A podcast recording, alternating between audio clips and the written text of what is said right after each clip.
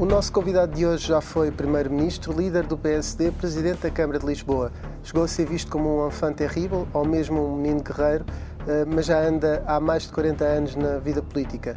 Deixou esta semana a presidência do partido que fundou há menos de dois anos, o Aliança. Pedro Santana Lopes, bem-vindo. A partir de agora está sob escuta.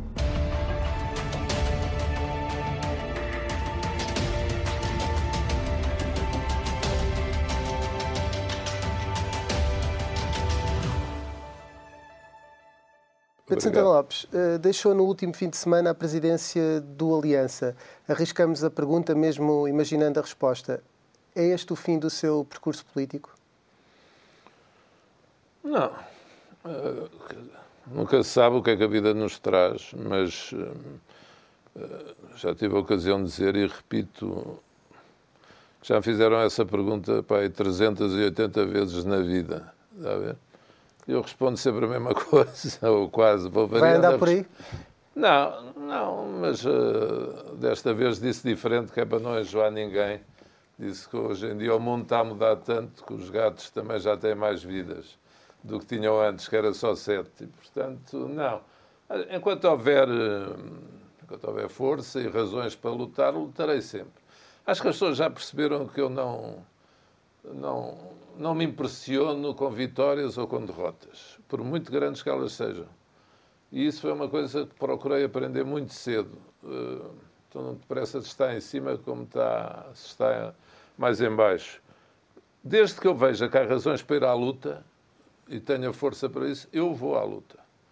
Desde que acho que há razões pelo meu país para lutar, e hoje em dia há tantas, tantas razões no mundo em que vivemos, no país em que estamos. Portanto, não, não. O fim não é de certeza. Agora, se é brilhante o que segue, ou se não é, ou se, se corre sempre mal, ou se corre bem às vezes. Já vi tudo dar tantas voltas e tantas cambalhotas. Houve uma coisa que aprendi agora nesta experiência na Aliança, uh, e, e, tive que provar desse fel. As pessoas de facto não gostam, não é fácil uma pessoa votar num partido que tem um líder que teve muitos anos conotado com outra força política. Isso aconteceu no PS com o engenheiro Lopes Cardoso, não sei se vocês não eram nascidos, saiu do PS para o EDS, depois voltou ao PS, acho eu. Aconteceu com o Manuel Monteiro, aconteceu com várias pessoas no PSD, mas quer dizer, irem liderar outro partido, não. Só Manuel Monteiro, Lopes Cardoso e algumas outras pessoas, porque as pessoas não gostam. Para já nem sabem, muitas. Não, não há tempo. Continua a ser abordado na rua como sendo do PSD? Ah, sim, sim. Então, mais no norte do país, não sei porquê, do que no centro ou no sul. Mas no norte do país é constantemente pessoas vêm ter comigo e dizer então o nosso partido. E eu percebo que não é bem a aliança que se estão a referir. E, e lá, imagem... lá, tinha que explicitar e lá tem que explicitar. A sua imagem política, eh, mesmo para outros cargos que possa vir a ocupar ou outros desafios, esses tais desafios que possam aparecer, ehm, não ficou um pouco danificada com o facto do Aliança não conseguir eleger eh, representação parlamentar?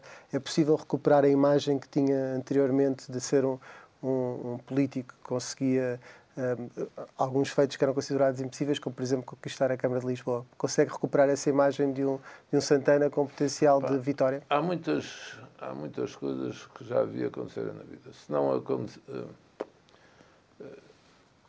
das frases mais verdadeiras que há é aquela do sermos nós e as nossas circunstâncias do Ortega e Gasset. É um facto. Uh, de repente as coisas mudam e de repente você pode fazer alguma coisa, ou dizer alguma frase, ou ter alguma atitude que leva as pessoas outra vez a aderirem uh, numa relação de apoio consigo. E aqui é extraordinário. Esta experiência tem-me feito pensar muita coisa, porque, por exemplo, é eu cheguei à conclusão foi de que, pela razão que disse, e não só, eu, como líder da Aliança, não era bom para a Aliança. Se era bom para mim ou não, é outra questão. Mas para a Aliança também não. Eh, porque a Aliança precisava de ter alguém, por várias razões, que não tivesse essa notoriedade de ligação a uma cor, o laranja neste caso. O Paulo Bento tem, tinha essa ligação, mas não tem a notoriedade dessa ligação. E, e, portanto, foi um exame muito calmo, sereno, que fiz. E, e, logo, em dezembro, eu pedi um congresso, eu tive poucas dúvidas que era a melhor solução para a Aliança. Agora, Diga. Deixa-me pegar nessa reflexão que faz.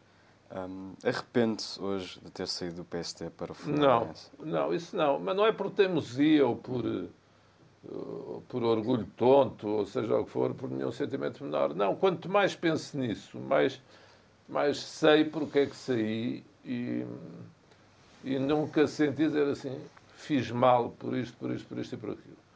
Uh, não, acho que fiz aquilo que devia fazer. E depois não correu bem. O passo seguinte que dei não correu bem. Agora espero que a Aliança encontre um tempo novo, um rumo novo e que. Acho que vai acontecer. Porque hoje em dia, como eu também já disse, isto, a vida está mais para posições extremadas ou então para candidatos uh, imprevistos, uh, com um estilo nunca antes uh, visto, veja o livre. Uhum. pronto, foi assim um género, mas que deu o que deu. Depois temos o Chega, que a ver vamos, e a iniciativa liberal foi um caso extraordinário, não de, eu quase diria, não de vitória política, mas de vitória de comunicação. É um caso. Eu lembro-me quando foi na campanha, eu ia ali a chegar ao Saldanha e vi aquele cartaz do que era o António Costa e os impostos. Uhum. E pensei, bem. Uhum. Quer dizer, às tantas ou transformava aquilo numa luta de agências de comunicação ou era impossível. E nós, no caso da Aliança, nem sequer dinheiro tínhamos para isso. Pois às vezes não chega só o dinheiro, é preciso ser-se feliz no produto. Portanto, são circunstâncias especiais. Eu criei um partido com outros, chamemos de generalista. Uhum. Um partido tentou falar da saúde e da coesão territorial e dos impostos e do crescimento. Um partido tradicional que não resultou no tempo de hoje. É, e é impossível resultar sem televisão. Epá, uhum. Mas impossível. Eu fiz uma campanha, não é só sem televisão, eu sei, eu sei as dificuldades dos órgãos de comunicação, em que dos milhares de quilómetros que fiz, ou dos dois meses e meio que tive, epá, tive imprensa, a não ser imprensa regional, epá, duas vezes. E, portanto, foi andar pelo país sozinho. E você não tem televisão. Se você olhar no Brasil, por exemplo, países como o Brasil e não só, pode pagar publicidade na televisão. Nos Estados Unidos uh, também há muita televisão. Cá nem pagar pode. E, e até há... Uh, a regra quase kafkiana nas redes sociais, dizer a um mês de eleições você já não pode fazer promoções. Que é supostamente uma maneira de defender quem não tem dinheiro. Mas quer dizer, alguns só têm dinheiro para isso. Está a ver? E, para não favorecer quem tem muito dinheiro, que faça muita promoção nas redes. Portanto, você não pode fazer promoção nas redes, não tem televisão. Portanto, desculpe lá dizer, muitas vezes anda a falar para o boneco. Ou para muito poucas pessoas, com o devido respeito pelos que estão presentes. E isso uh, torna muito difícil, a não ser que você tenha qualquer coisa para dizer, pá, eu sou a favor da morte dos pombos. Imagine, pronto, um grande tiro. Ah, mas eu não, não digo coisas por dizer, não sou, não gosto eh, só para ter eh, eco ou fazer soundbites, portanto, as razões são várias, mas podemos falar de mais, que eu não quero esquecer. O acidente que eu tive prejudicou muito a aliança, não sei se alguma vez viram isso, mas a história do helicóptero e daquilo tudo antes das europeias. Exatamente. Eu andava por sítios do país onde as pessoas me contavam depois, sabe que agora sempre passam em helicóptero e dizem lá vai o Santana, está a ver?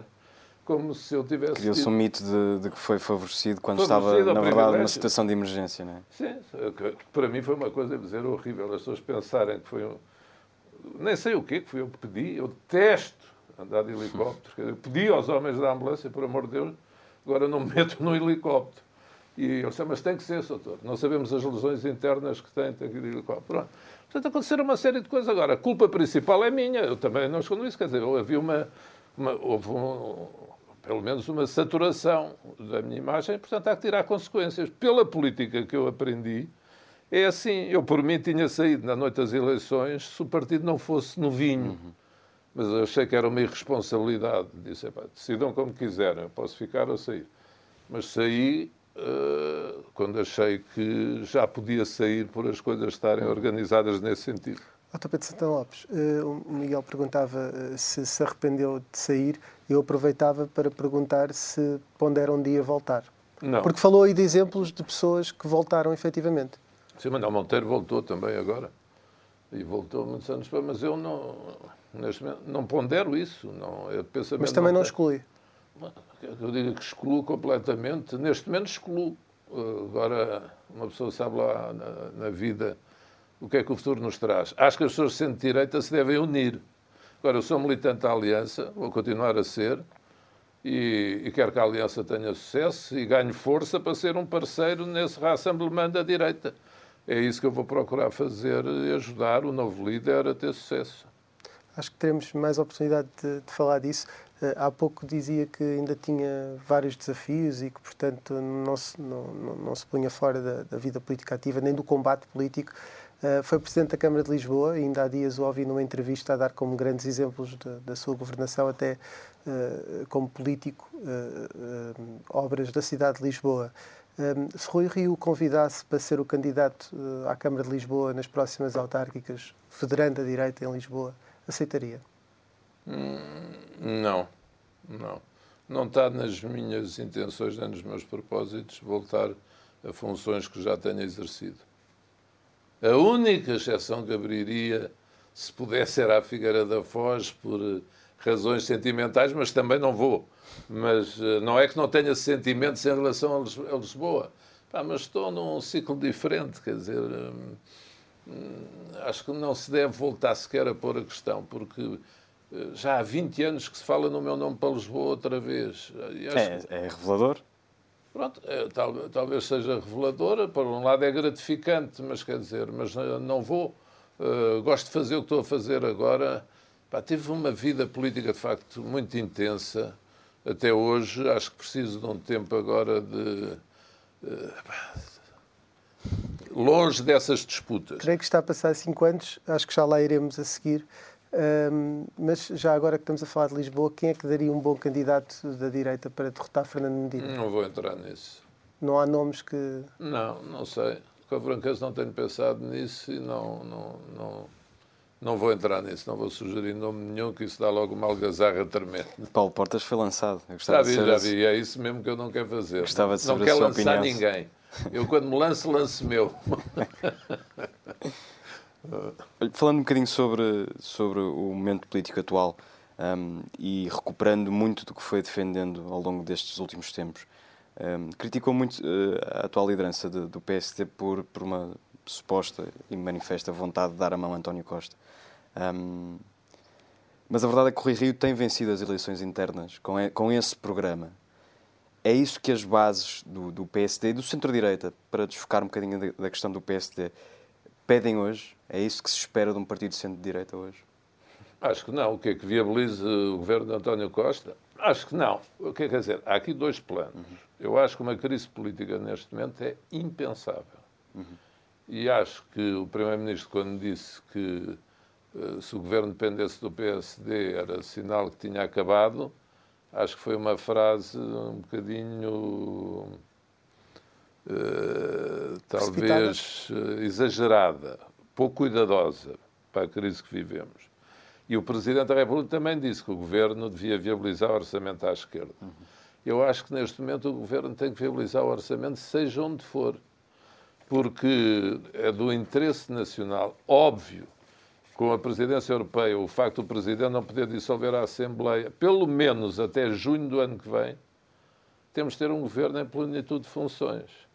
Agora, vamos vendo os sinais. Vi o tio Dr. Marcos Mendes falar em início do fim do ciclo político. Vi ontem dois ministros falarem de presidenciais quando o primeiro-ministro não quer que se fale. Eh, vamos vendo os sinais. Agora, até junho do ano que vem, pelo menos, eh, penso que o país é uma questão patriótica, básica, sentido elementar de responsabilidade.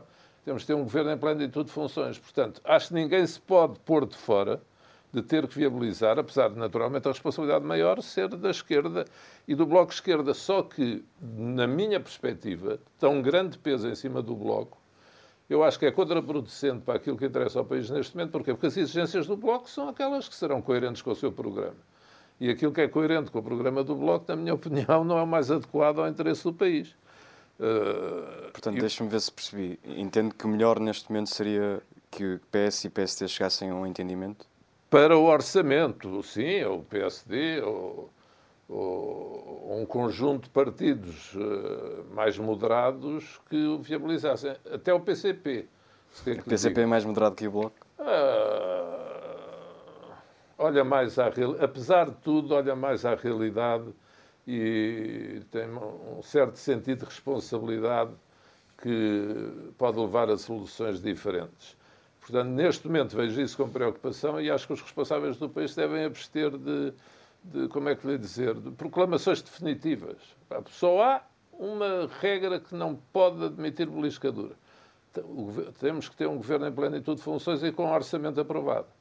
Portanto, a partir daqui, uh, os líderes que estão no Parlamento, isso não invalida a negociação, mas uh, não, não podem ouvir também o Nuno Moraes Sarmento falar na televisão ontem, ontem, ontem. Eu percebo a posição do PSD, porque essa posição do Primeiro-Ministro foi um bocadinho radical. Mas uh, é preciso serenidade e maturidade, e eu acho que vai acontecer, acho que vai passar o orçamento. E isso é também porque não é possível dissolver a Assembleia neste momento? Claro, Portanto, é um coquetel explosivo. Não se pode dissolver a Assembleia. A presidência da União Europeia. Como, como, é que é possível... E o PST compreenderia não, não, bem? Para além da situação que vivemos, não é? Portanto, é um coquetel, uma pandemia. Quer dizer, eu acho que um louco é que precipita o país, eh, toma uma decisão que sabe que vai precipitar o país numa crise política. É impensável e aí acho que o Presidente da República tem explicado bastante bem. E o PST compreenderia isso, as bases, mesmo as suas estruturas dirigentes, que Rui Rio dessa mão a António Costa? Isso é um assunto do PSD, eu não, não me quero meter nisso, só estou a dizer o que é que acho que deve acontecer. E o eleitorado? Agora, estou convencido que o eleitorado em geral percebe isso, estou plenamente convencido. O que não perceberia seria uma crise uh, política. Uh, agora, com certeza não é a mesma coisa aprovar um orçamento com o Bloco ou com o PSD ou outro partido ser o mesmo orçamento em qualquer dos casos é um bocadinho complicado, não é? É por isso que não se deviam ter fechado portas, eh, mas eh, eh, a emergência da situação atual obriga a deixar as portas todas abertas, ou quase todas. E, e acredita que o Governo vai chegar ao fim da legislatura, tendo em conta todas estas circunstâncias? Há pouco falava de, de, de que cheirava a fim de ciclo, até citando Marcos Mendes. Concorda com essa, Sim, análise? É, é natural que esta legislatura, que seja difícil que esta legislatura vá até final, porque também é uma legislatura, obviamente, excepcional, com a pandemia. Isto é muito mais duro, terá muito mais consequências do que as pessoas pensam. E mais do que ninguém, o Primeiro-Ministro deve senti-lo. Eh, eu disse no Congresso da Aliança este fim de semana o, o problema de quem já exerceu determinadas funções, como vocês em relação os jornais onde já estiveram horas de comunicação sabem o que é que se passa lá, imaginam o que é que se passará. Quem já esteve como Primeiro-Ministro tem uma tendência para pensar, para se pôr no lugar do próximo. E, portanto... Vê também o seu fim, uh, aqui o paralelismo quando estava em fim de ciclo. Epá, eu não cheguei a estar em princípio, eu mal entrei já estava em fim de ciclo. Uh, agora, muitas, às vezes, por exemplo, a cena de ontem dos ministros a falarem quando o Primeiro-Ministro tinha dito que não. Uh, Aí sentiu até uma certa compaixão com António Costa porque passei sofreu por isso, isso. Passei por isso. É horrível, devo dizer. Uh, é horrível você estar em funções, não ter feito para isso e, e não poder fazer nada, não ter força política para poder tomar eh, determinadas decisões. Acha senão... que António Costa não tem neste momento força política para Pá, parece... controlar o próprio governo? Para... Ou para, não é controlar, controlar talvez não seja a melhor expressão, mas para ter uh, algum, alguma força, alguma eu prefiro, autoridade eu dentro do Conselho de Ministros. contrário. Uh, espero que os ministros deste governo, e diria o mesmo se fosse outro partido, tenham a devida noção dos limites, que não fragilize naquilo que dizem e fazem a posição do Primeiro-Ministro. Porque um Primeiro-Ministro, por muita força que tenha, a força do Primeiro-Ministro tem limites.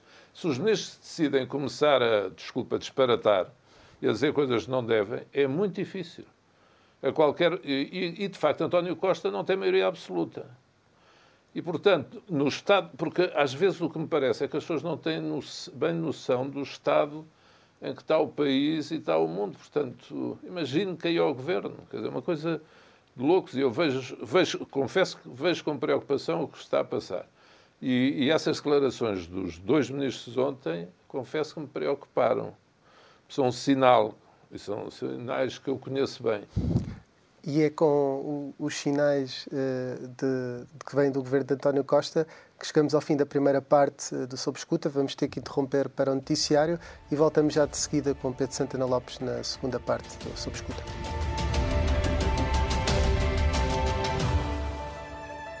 Voltamos então para a segunda parte do Sob Escuta com Pedro Santana Lopes. Tínhamos ficado na primeira parte a falar do, do governo e de, de parecer que está em, em fim de ciclo.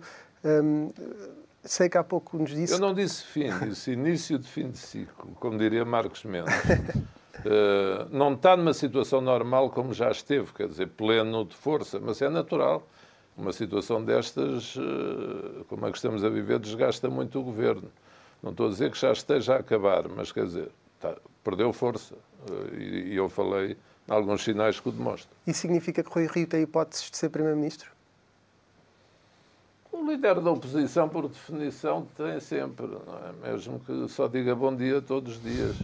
Uh, Mas imagino que, Rui, dia não. Diga? imagino que o Rui Rio tenha feito mais do que isso. Não, Pergunto-lhe. Fez, fez e, e tem feito a sua intervenção, as suas intervenções de acordo com a estratégia que ele delineou. Mas uh, acho. Rui Rio, eu digo sempre isto, tem essa característica, é igual a ele próprio. Isso é uma vantagem. Uh, Uh, pede-se autenticidade às pessoas. Outra coisa é concordarmos ou não com o caminho que as pessoas seguem. Isso não é exatamente um elogio. Quando alguém diz que, que essa pessoa é igual a ela própria, Acha não, é, não? não é exatamente um elogio. Pode dar para tudo não, pelo seu Para mim é, eu sou muito, neste caso, é uma constatação, é uma constatação. Acho que ele, onde é que foi? Ele tem posições, de facto, que são fora do comum. Do tio ouvi dizer que aceitava uma proposta do Bloco de Esquerda, ou que com certeza está de acordo com o governo várias vezes, e eu estou com essa linha, genericamente eu estou de acordo. As minhas diferenças não são essas. Eu acho que a oposição é isso mesmo, é não se estar sempre contra, porque é ridículo e não faz sentido.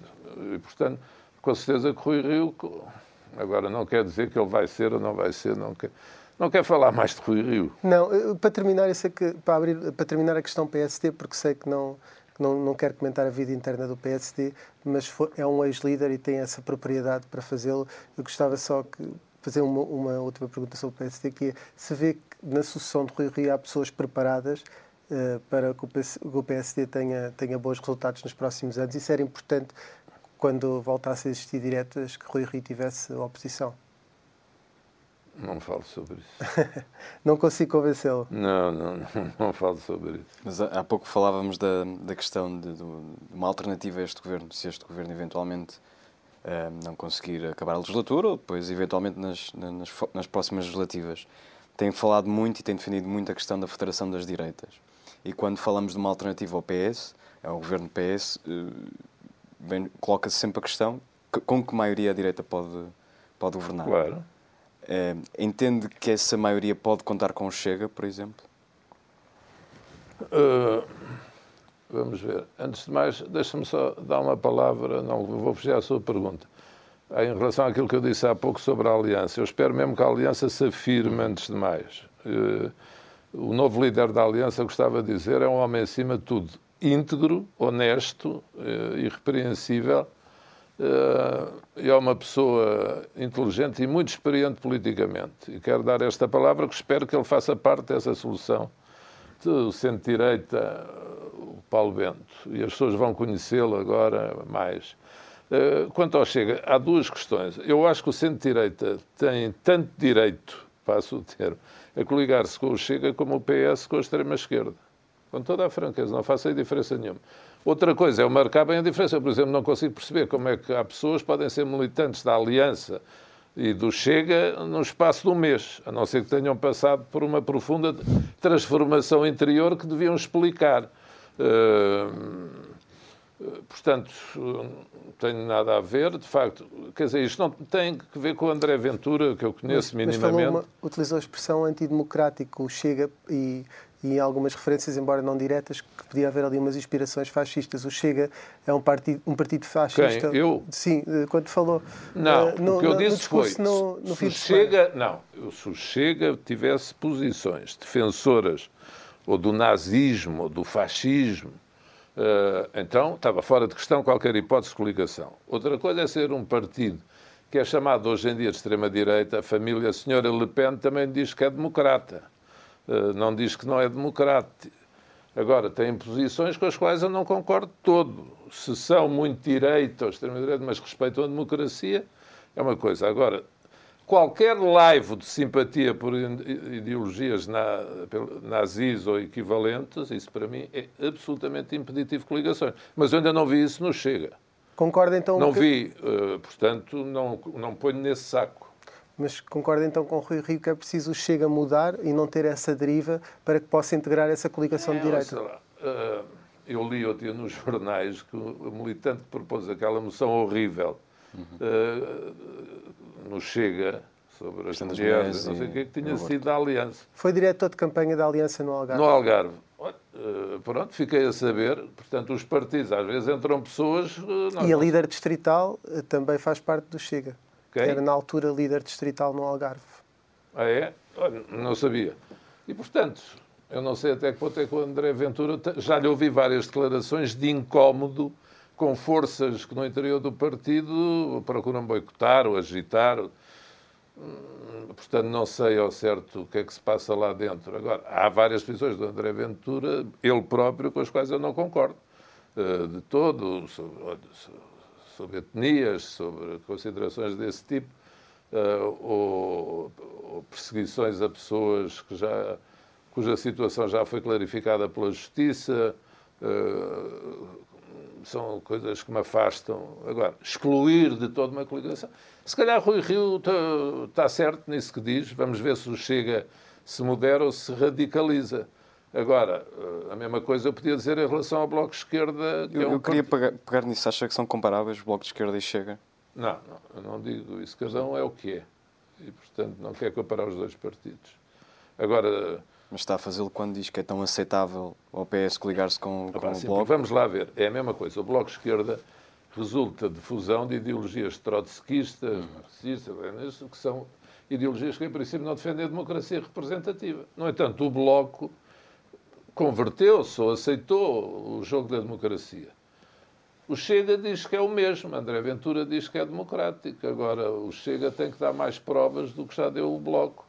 Uh, acho eu, mas não os comparo, porque sei que isso é ofensivo para qualquer um deles, portanto não os quero comparar daquilo que já disse há pouco, não excluiu que Rui Rio pudesse ser Primeiro-Ministro, portanto, suponho que também não exclua que a direita possa voltar a governar. Ah, há de a voltar, se Deus quiser, há de voltar. Mas seria. a médio prazo, longo prazo?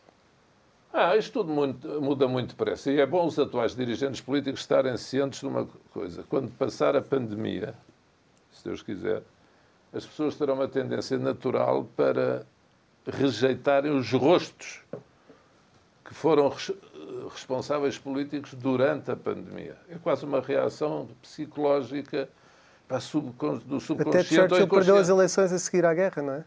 A mesma coisa. É saturação de uma época. E em Portugal tem acontecido isso, e tem acontecido isso. As pessoas nem querem ouvir falar no que estava para trás. Portanto, é provável, se o centro-direita tiver... Agora, que há um bloqueio, há porque, de facto, a liderança do PSD não tem Agora já vejo outros sinais para as autárquicas de admitirem essas uniões no centro-direita.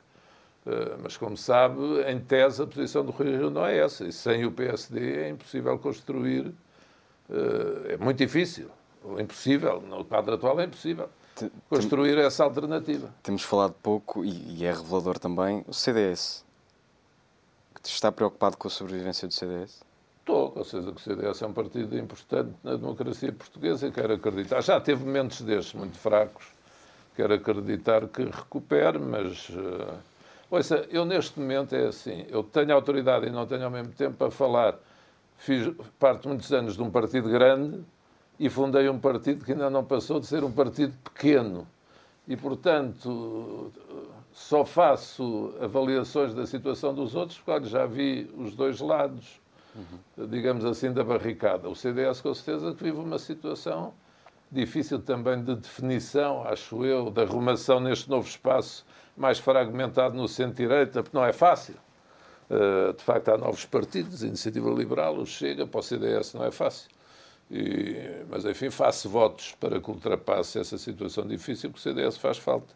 Uh, como partido conservador, democrata cristão, considero que faz falta. Vamos passar agora para um dos temas também da atualidade no presente, que são as eleições presidenciais. Um, temos curiosidade para saber se vai apoiar Marcelo Rebelo de Sousa. Ainda não sei. Uh, para já quero ouvir o próprio quando apresentar a sua candidatura e, e pronto. Agora que eu encerrei este processo de deixar a liderança da Aliança, confesso que ainda deu pronto algum trabalho, alguma preocupação. Não queria sair sem as coisas minimamente arrumadas. Uh, quero pensar nesse assunto com mais calma. A única coisa que, que posso dizer desde já que me preocupa é que aqueles que conheço que não querem votar em Marcelo Rebelo de Sousa eh, que só tenham, só tenham não, mas a tendência natural seja para dizer então vota André Ventura. Hum, Faz falta uma candidatura alternativa nesse espaço? Eh, quer dizer, há o candidato à iniciativa liberal, mas eu até gostei de uma entrevista que li dele, mas não, não, não é conhecido, não, não, não posso dizer. Portanto, as pessoas que eu conheço, que estão muito irritadas, e conheço várias, como Marcelo Rebelo de Sousa, também conhecerão do centro-direito, dizem, vou votar a Ventura que é para dar uma lição a isto tudo. Isso confesso que me preocupa, porque se André Ventura de facto fica com muita força, isso é um é uma reestruturação do centro-direita num sentido que poderá dificultar a formação dessa tal alternativa. Portanto, eu gostaria de facto que houvesse alguém mais uh, conhecido com, a de onde as pessoas pudessem ir votar. Como a esquerda tem. A esquerda pode escolher de Marisa Matias, Ana Gomes, uh, João Ferreira e, e vamos ver mais quem, não é? Agora, Marcelo, vivemos uma época em que há uma expressão que é muito importante, sentido de responsabilidade. Uh, e, portanto, naturalmente que eu sei bem irei avaliar o que é que representa a opção de cada um de nós para poder haver segunda volta ou não. Mas também confesso, nunca gostei da chantagem da segunda volta, dizer assim, pá, ou apoia tudo, lembro quando era o professor Cavaco, ou apoia tudo o professor Cavaco, ou há o perigo da segunda volta e o candidato a centro-direita. Então, o centro-direita nunca pode levar mais que um candidato porque corre sempre esse risco. É o fantasma de 86, não é? É, é, sem dúvida nenhuma. E o centro-direita tem, tem razões para estar uh, zangado com Marcelo Rebelo Sousa? Eu percebo algumas razões de zanga. Vou fazer a pergunta ao eh, contrário, permita-me. Diga? Vou fazer a pergunta ao contrário, mais pessoal. Estás iludido com o mandato de Marcelo Rebelo de Sousa? Não. Eu conheço muito bem Marcelo Rebelo de Sousa há muitos anos e, portanto, não me desiludiu. Isso é uma não resposta. Está bem, mas não me desiludiu. Eu não tive dúvidas. Quer dizer, nunca pensei que houvesse tanto isto das esta parte mais afetiva dele, pessoal, das selfies Nunca pensei que ele fosse tanto por aí. Não Agora, desiludiu porque as expectativas já eram baixas, é isso? Diga? Não Não, porque... não. Nunca podiam ser baixas. Mas de Sousa é um homem brilhante, inteligentíssimo. Agora que ele ia surpreender tudo e todos, não tenho dúvidas. Que ia ser heterodoxo, não tinha dúvidas. Uh, que ele se ia dar bem com o governo PS, não, não tinha dúvidas. Que ele ia irritar a direita, não tinha dúvidas. Sempre vi Marcelo irritar a, da direita, irritar o PSD durante décadas. A não ser quando ele foi líder, e mesmo assim irritava. E correu muito mal a liderança Não correu bem também. Portanto, não me desiludiu. Marcelo fez muito bem ao país, num lado da, da autoestima, uh, da aproximação das instituições, isso ele fez muito bem. Depois, há uma direita que está desiludida com ele, quer dizer, quando Marcelo diz uh, que não leva o cidadão para a sua função, isso é uma concepção complicada da representação. Ou seja, em relação a matérias importantes, imagina eutanásia, as outras, em que Marcelo diz eh, eu não posso impor aqui as convicções do cidadão Marcelo Rebelo Então, quem é que os pessoas escolhem quando votam? Escolhem um presidente ou uma pessoa que Aí vai ser presidente? Aí está abdicado de magistério de influência. Diga? Aí está abdicado de magistério de influência que devia ter como figura... Em certa medida também em certa medida também. Uh, o Presidente da República, o chefe de Estado, eu digo sempre isto, o Presidente da República não é só Presidente, é chefe de Estado. está acima dos vários poderes. Ele, ele não é só o chefe do Poder Executivo. Ele é o Supremo Magistrado da Nação. E, portanto, isso dá-lhe uma obrigação também de influência, de pedagogia, de, de, possibilidade de mobilização para as grandes causas nacionais, que não tem sido a grande orientação de Marcelo. Pois há pessoas que me dizem assim, ah, não é a mim, porque eu não tenho feito conversas sobre isso, mas quando ouço amigos meus conversar, ah, pá, vais ver que ele na segunda volta vai ser diferente. Isso também é um argumento que eu não gosto. Eu, no segundo mandato. No segundo mandato. Sim, uh, desculpem, no segundo mandato, porque eu nunca gostei disso. Os presidentes no segundo mandato sabem que já não vão eleições e fazerem o contrário quase do que fizeram no primeiro. Portanto, também não é por aí que eu votarei a Marcelo se votar. Mas eh, ainda não decidi. Quero ouvi-lo a ele primeiro. Uh, e acho que ele, em certa medida, não é que deva explicação, mas acho que ele vai falar do seu primeiro mandato e eu quero ouvi-lo espera que tenha uma conversa a fundamentar consigo. as suas posições. Diga. Mas, mas espera que tenha uma conversa, eh, tenha uma conversa pessoal consigo. Não, quero ouvi-lo como cidadão. Okay. Então só. E uh, disse, deu a entender recentemente que, de alguma maneira, uh, o Presidente se colou em demasia ao PS. Uh, já referiu isso aqui. Isso é uma, uma mancha no, no, neste primeiro mandato presidencial? Não, mancha não digo, mas é assim, é manifesto que o Presidente procurou ajudar muito o Governo. É muito curioso. Eu tenho defendido sempre que os Presidentes, e defendi antes de, ser, de estar como Primeiro-Ministro, que os Presidentes devem olhar para o Governo em funções como o seu Governo. Usei muitas vezes essa expressão, como no Reino Unido se diz Her Majesty's Government, hum. pronto este presidente levou isso ao extremo. Eh, ele várias vezes falou em nome do governo. Eh, pronto, eu quando vejo isso digo as voltas que a vida dá. Eh, e penso sempre que me dera a mim ter tido um presidente assim comigo, está a ver? Portanto, para mim, censurá-lo é difícil. Agora, que acho que um presidente, cada órgão de soberania tem o seu lugar. Mas também temos que pensar que o país viveu momentos muito difíceis nestes anos. O presidente fez mais isso, por exemplo, os incêndios de Pedrógão. Foi uma altura trágica. Uhum. E o Presidente, que também foi duro aí com o Governo às tantas, mas procurou ajudar. E a direita queixa-se muito disso, quer dizer... Eh, mas foi eu também procuro pensar muitas vezes se a direita não se queixa pelo mau hábito que havia dos presidentes serem contra os governos, que não têm que ser. Portanto, se quer que lhe diga, acho que mas não esvazia o papel é da oposição. É pouco provável eu chegar a uma conclusão negativa em relação ao balanço que querem fazer, porque Marcelo, nós não nos podemos dar ao luxo de desperdiçar grandes valores na vida política, que a vida política é tão pouco atrativa quando eles aceitam ir para lá e o Marcelo Rebelo de Sousa é um valor supremo do país, com certeza. Por falar em, em, em grandes valores eh, que não podemos desperdiçar, usando as suas palavras, Uh, se for reeleito, Marcelo entrará no seu último mandato. Daqui a cinco anos, a direita vai precisar de um candidato forte. Exclui-se de ser uma das hipóteses para o Belém? Não me excluo. Eu não gosto dessa palavra. Uh, não gosto de exclusões, nem para os outros, nem para mim. E, portanto, não me excluo. Agora, Deus nos dê vida e saúde a todos. É? Disse há pouco que não queria ocupar nenhum cargo que já tive, uh, estivesse ocupado. Esse não ocupou. Esse portanto, deve ser o único ainda não existia. Portanto, também pode ser uma das batalhas que, que pode ter ainda que fazer. Sabe-se lá, se, eu, se na altura, mas não quero falar, agora ainda temos estas eleições e depois daqui a cinco anos, já nem tanto, o tempo passa daqui a quatro anos, que quem quiser ser candidato tem que anunciar. Quatro anos é muito tempo, então no mundo de hoje. E Terá agora, provavelmente convencer Marcos Mendes a não avançar. Não sei. Acho que vocês já me vão conhecendo. Eu, quando vou, normalmente não olho para o lado. Mesmo vou, Marcos... independentemente de quem esteja na, na, como é que se diz, na linha de partida. Se acho que devo ir, vou. E acho que as pessoas, pronto, já perceberam. Aí tenho uma certa inspiração de, de Mário Soares, acho eu, passa a presunção. Eu sempre eu sou sacarneirista, sempre fui. Mas sempre admirei muito em Mário Soares duas coisas. O seu amor enorme pela liberdade, era normalmente respirava liberdade em tudo. E, por outro lado, isso, não ter medo de ir à luta, é extraordinário. Já tinha sido Presidente da República duas vezes e foi concorrer e teve menos que 20%. E continuou a ser a mesma pessoa. Isso é que é viver a liberdade e a democracia como elas Inspira devem ser. para 2026, isso. Diga? Pode inspirá-lo para 2026. Não, não, quer dizer, do ponto de vista político ou de balanço pessoal que eu faço, não há nada que me impeça. Já tive falhanços grandes, já. Já tive vitórias grandes, como disse também.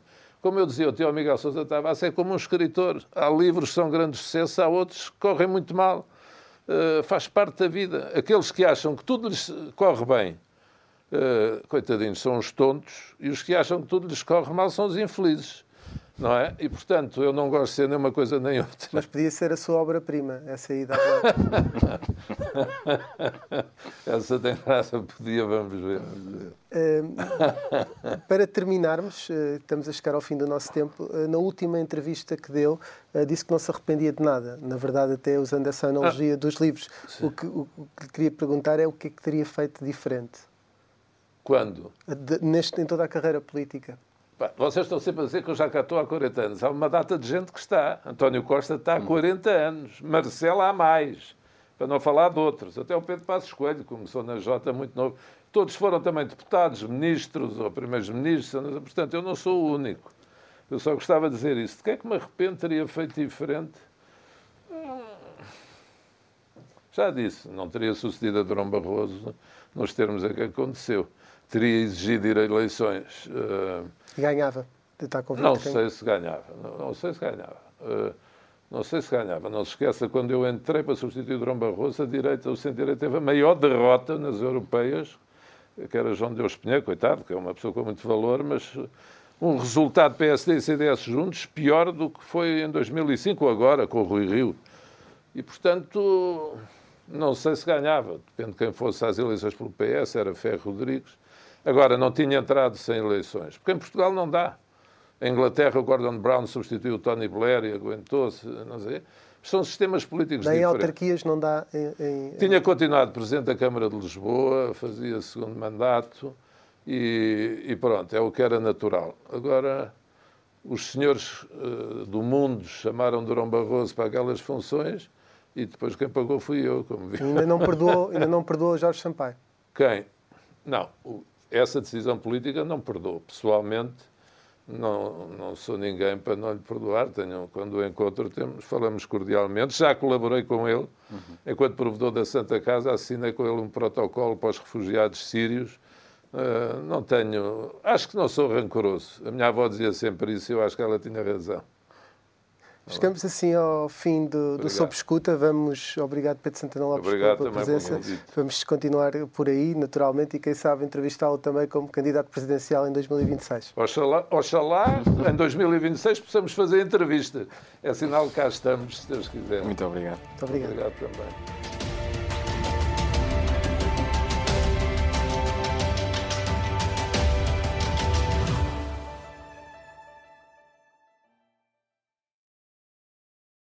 Obrigada por ter ouvido este podcast. Se gostou, pode subscrevê-lo, pode partilhá-lo e também pode ouvir a Rádio Observador online em 98.7 em Lisboa e em 98.4 no Porto.